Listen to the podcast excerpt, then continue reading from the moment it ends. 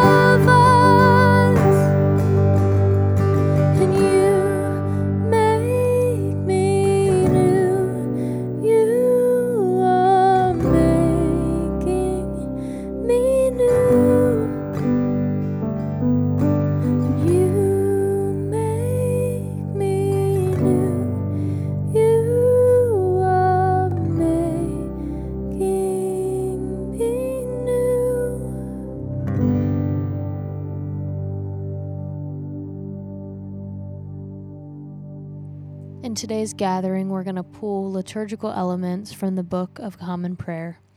We're going to start with a collect. Let us pray.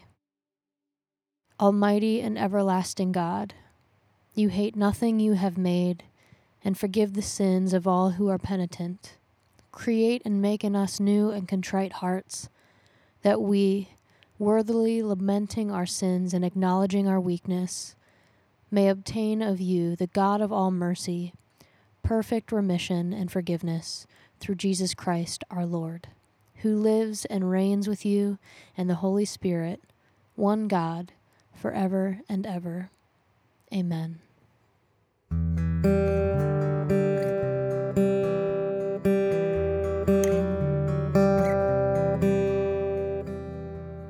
Have mercy on me,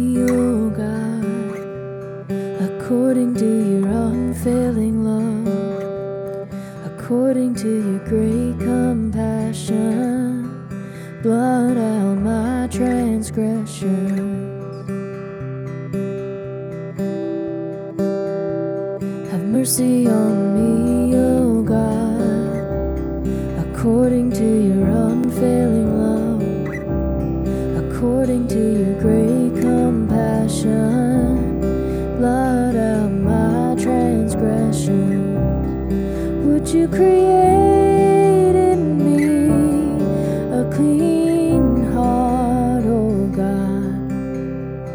restore in me the joy of your salvation. Would you create in me a clean heart, O oh God?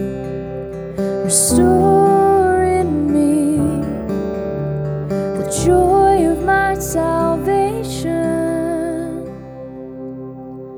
The sacrifices of our God broken and a contrite heart against you and you alone.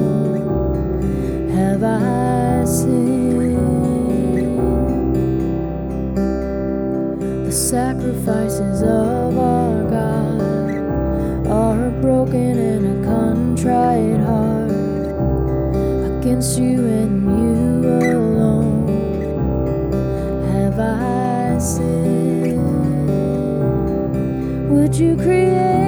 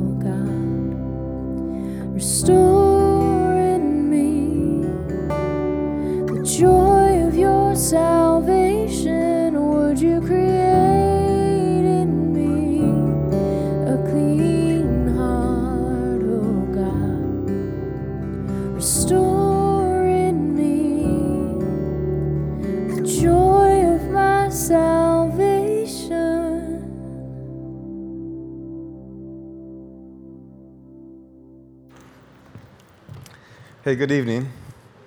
I'm Jason. Uh, this marks the, marks the beginning of Lent for us. Not just us here in this room, but us followers of Jesus all over the world. And so we're here tonight uh, to give witness to what this season means for us. And if you'd like, uh, to let our bodies even be marked with a sign of that meaning in this season. I know that some in this community have a lot of experience with things like Lent and Ash Wednesday, and for others, these are very foreign experiences. And so we always want to make sure that we, we build a bridge with one another into what these days mean. Um, Lent, at one level, uh, the word Lent actually just comes from the fact that it has traditionally happened during the spring season. And in the Northern Hemisphere, that's when the days get longer. So the word Lent actually literally just means lengthen in Old English. Uh, but the reason that happens now is uh, it's on our way to Easter. And Easter lands where it lands because of the lunar calendar and Jewish practice, which is, of course, how we understand when it was that Jesus gave his life and was resurrected.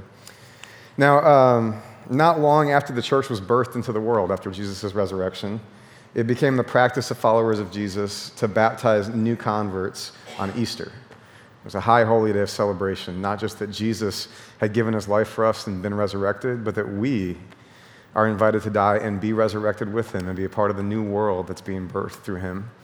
And so, in preparation for that high holy day of Easter, when new converts would be baptized, they would spend a season of preparation leading into it.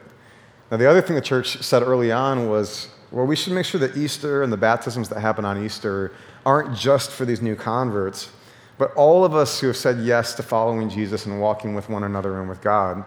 We should use that moment as a chance to renew our commitment to these promises that we've made. That we're going to follow Jesus together, that we're going to live for the world that he is building rather than the world that is dying, that we're going to keep growing up in this way of life together. And so then it makes sense that not only are the new converts getting prepared, but the rest of us jump in on it too. And we spend this season uh, making our way toward Holy Week and Easter. And so after many centuries of history, we find ourselves with this tradition of Ash Wednesday and Lent. Um, those new converts on Easter who would find themselves in the baptismal waters and saying yes to their life with God, with Christ, and with one another. Of course, like for 2,000 years, one thing they've been saying is that we're trusting Jesus to lead us out of sin and into life. Now, I know sin is a complicated word in the modern world, and God knows SBCC people have their fair share of baggage. Amen? Um, I remember a few years ago, I preached a sermon and it used the word sin in a fairly central way, and I actually had dinner later that night with a few people who had been at the gathering. And I, you know, I like going out for food with friends after church, and so I did not prepare myself for what I was walking into at dinner, where somebody at the table was going to be shaking and in tears, um, kind of raging at me uh, about you know the fact that we would talk about sin. And like I, I, by the way i totally get it because i think there was a really really painful story behind that for that person but I, I, knew enough about her politics to say, like, well, let me ask you this. Like, and I named some things happening in current events, and I just said, like, what, what word do you have for that?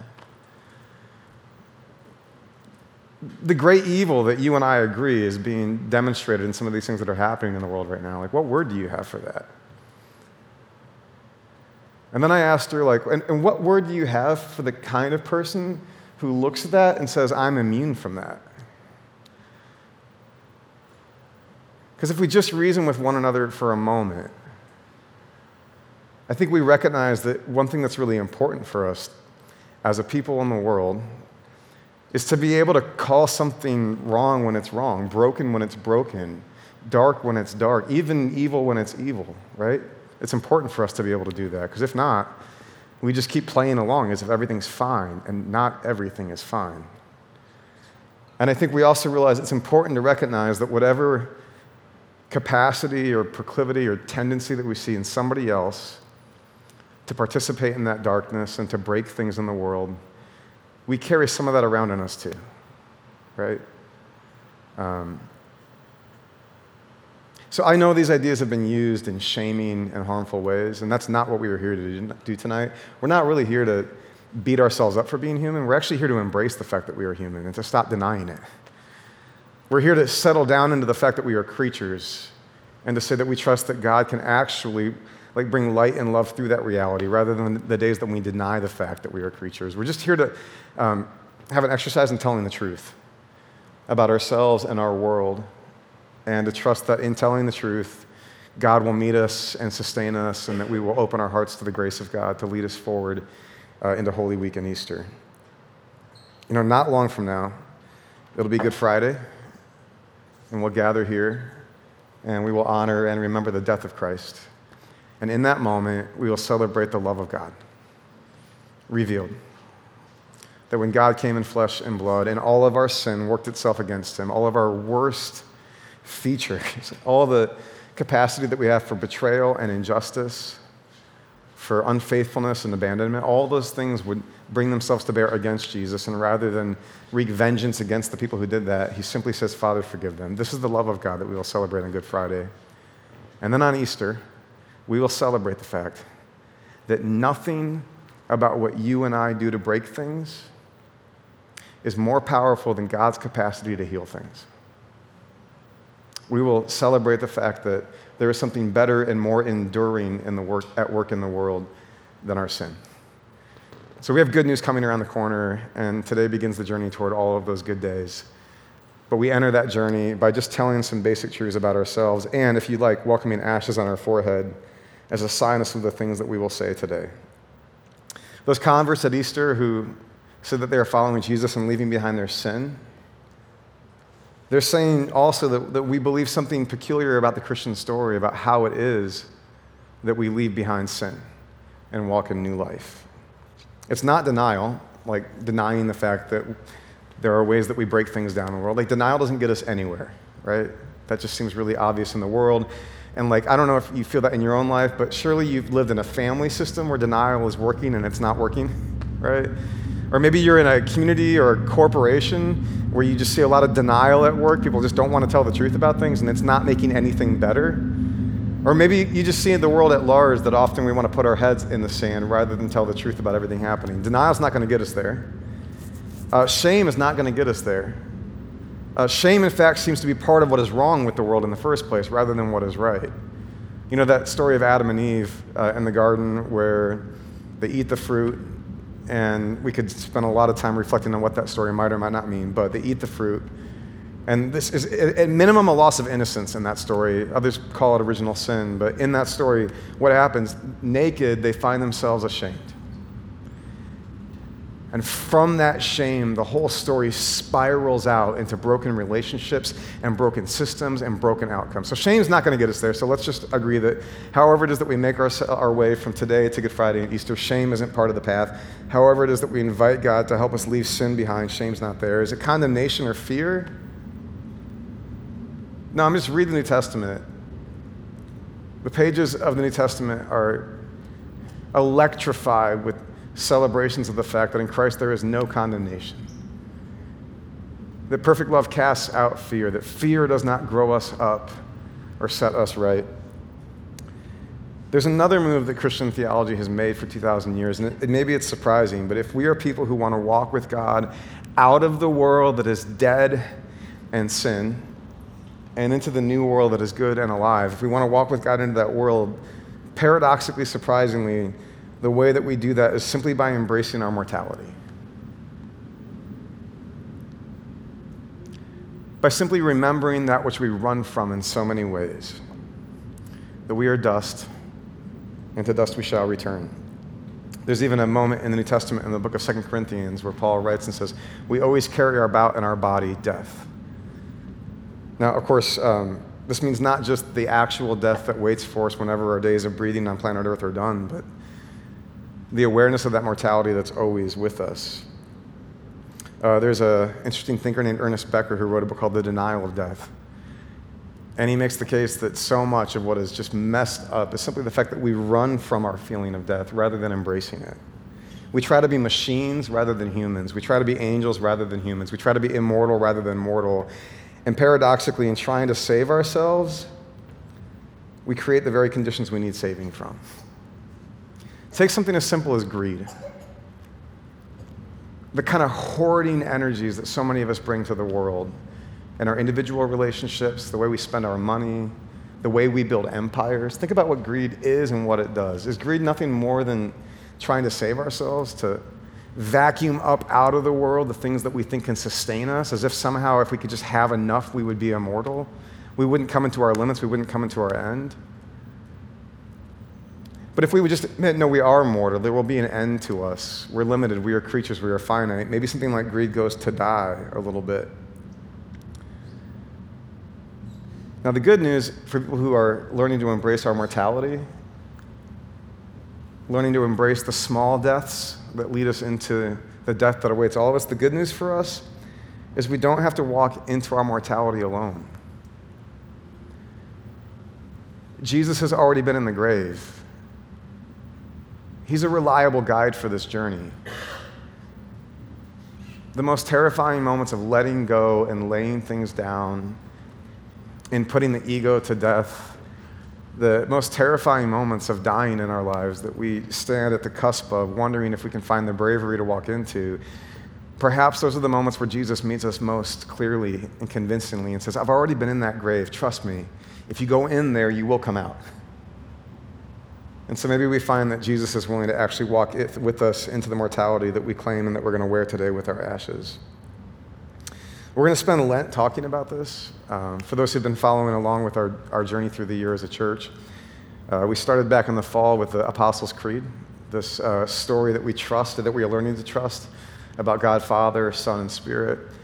And we made it all the way to conceived of the Holy Spirit and born of the Virgin Mary at Advent, and we spent all of Advent with those lines. And then we paused and we talked about other things for the last few weeks. And then uh, this coming Sunday, Lent, uh, as we walk toward Holy Week and Easter, we'll kind of pick up the lines where we left off. And we'll talk about Jesus who suffered under Pontius Pilate, who was crucified and died and buried. And then after we hear those teachings from the Creed, we'll be inspired, I think, by a story from some of our own people about letting things go and laying things down and the hard work sometimes of trusting God with the things that are dying. And then we'll have a Sunday that allows all of us to do some of our own work, thinking and praying and listening to the Spirit about what it is that needs to be let go of in our lives, what it is that needs to die in our lives this Lenten season. And then we'll turn to the peculiar line in the Creed, which, depending on which tradition you're a part of, either says he descended to the dead or he descended to hell. Strange, beautiful words, and we're going to spend a couple of weeks on those. And then we will find ourselves at Good Friday and Easter. But between now and then, it's not just Sundays, it's every minute, every day. And I hope that what happens tonight will help us begin to mark time, to lay things down, to embrace our mortality, and to trust that Jesus is able to walk with us into those graves that await us every day and lead us out in our own resurrection. Um, like I said, I know for some this is a very familiar exercise, for others it's foreign and strange. I know I'm the kind of person who can have a lot of thoughts about faith, and I realize the longer I go, I, I need experiences. I need things that I can, I can taste and touch and smell and feel. I need rituals. I need practices. I need the work of another person who perhaps is going to place their thumb on my forehead tonight and, and put a cross. And so, uh, if this feels beautiful to you, great. If it feels strange to you, even better. Because a lot of what feels normal just isn't really working, right? So, if normal isn't working, let's go weird. And the church, at its best, has always been a little bit weird in the world. And this is a strange practice for us, uh, but we embrace it uh, simply as a way of learning to trust this uh, story. Um, Lent does not invite you to be ashamed of being human. Lent invites you to settle down into being human and to trust that God is quite capable of raising us up into new life if we would simply admit that some things are already dead. Right? Um, so here's what's going to happen. This is really the, the center of our practice tonight. Uh, this isn't really a sermon, it's just a setup for the main event. Um, in a moment, I'll invite you, if you're able to stand to your feet, and we'll read a, a, litany from the Book of Common Prayer. It's a confession litany that many of our fellow Christian family members around the world will be praying today as well. Um, there are words in it of repentance. And um, if those are hard for you, I totally understand that, especially because so often the language of repentance has been used to control. It's been accompanied with fear and shame and bad preaching. Um, but today, I hope what you hear in this is an invitation to return to what is true of us that we are human, that there are things that are dead in us, and that naming what is dead is how they become alive. So we'll read the litany together, and then when the litany is done, you'll be able to take a seat. And then um, Zach and Karen are going to join me up here. And you'll see us uh, impose ashes on one another's forehead as we say to one another, Remember that you are dust, and to dust you shall return. And then once uh, Zach and Karen and I have placed ashes on one another's foreheads, the three of us are going to head to the same corners where often the Eucharist is served. And then once we're in place, uh, you're welcome if you'd like to get up out of your seat and go to one of the corners where you'll receive a cross of ash on your forehead. Uh, when you're done going through the line, you can return to your seat. If there's any here who uh, would like to receive ashes, but you're not able to get up out of your seat to come and receive, when the lines are done, simply raise your hand and we'll take a look around and make sure that we're not missing anyone and we'll come to you uh, to place ashes on your forehead. And then when we're done with that, uh, we'll sing it just a little bit more. And that'll be the way that we cross the threshold into the time that we mark as holy, that we call Lent. So if you're able, will you stand to your feet?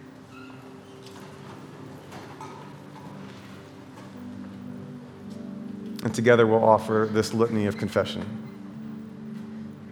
Most holy and merciful Father, we confess to you and to one another and to the whole communion of saints in heaven and on earth that we have sinned by our own fault in thought, word, and deed, by what we have done and by what we have left undone.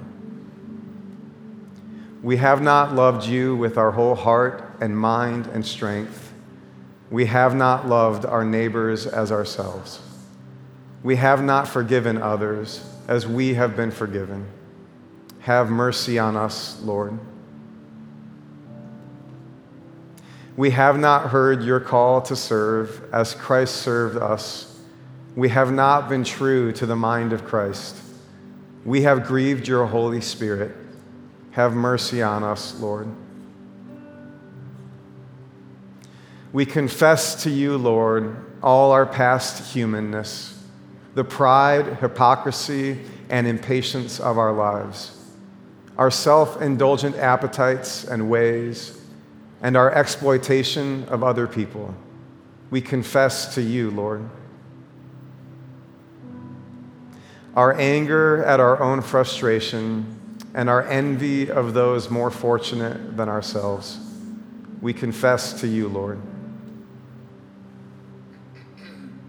our intemperate love of worldly goods and comforts, and our dishonesty in daily life and work. We confess to you, Lord. Accept our repentance, Lord, for the wrongs we have done, for our blindness to human need and suffering, and our indifference to injustice and cruelty. Accept our repentance, Lord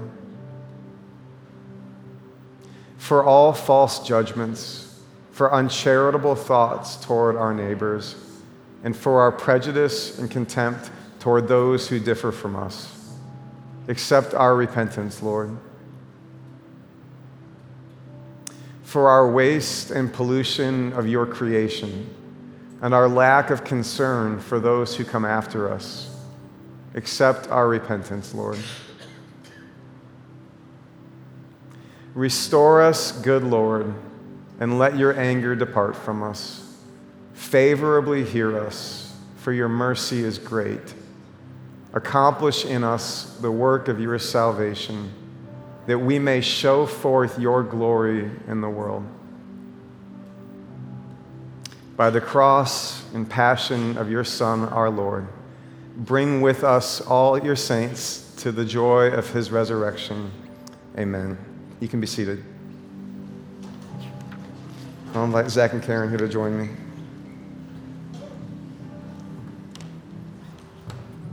And as they do, I'll pray over these ashes. Loving God, you've created us out of the dust of the earth. Grant that these ashes may be for us a sign of our mortality and penitence, that we may remember it. It is only by your gracious gift that we are given everlasting life. Through Jesus Christ our Lord. Amen. Karen, remember that you are dust, and to dust you shall return. Zach, remember that you are dust, and to dust you shall return. Jay, remember that you're dust, and dust you shall return. We'll take our place, and then when we're ready, you're welcome to come out of your seat and join us.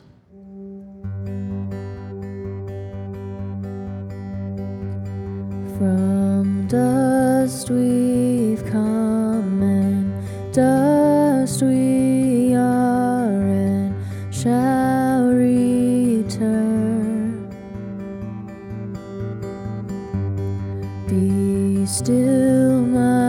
my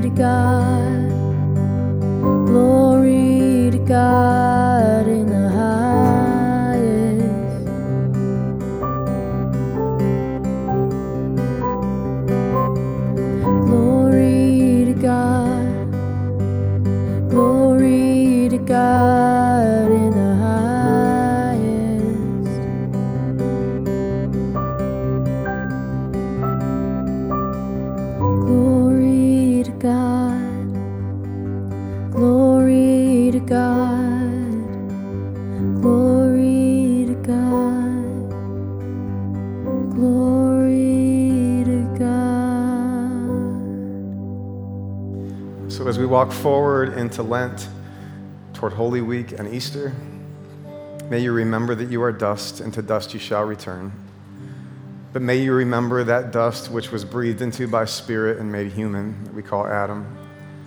And may you remember that Spirit that raised Jesus from the grave. And may we trust that we too will be raised up. And may grace and peace be with you. Amen. Love you all. See you soon.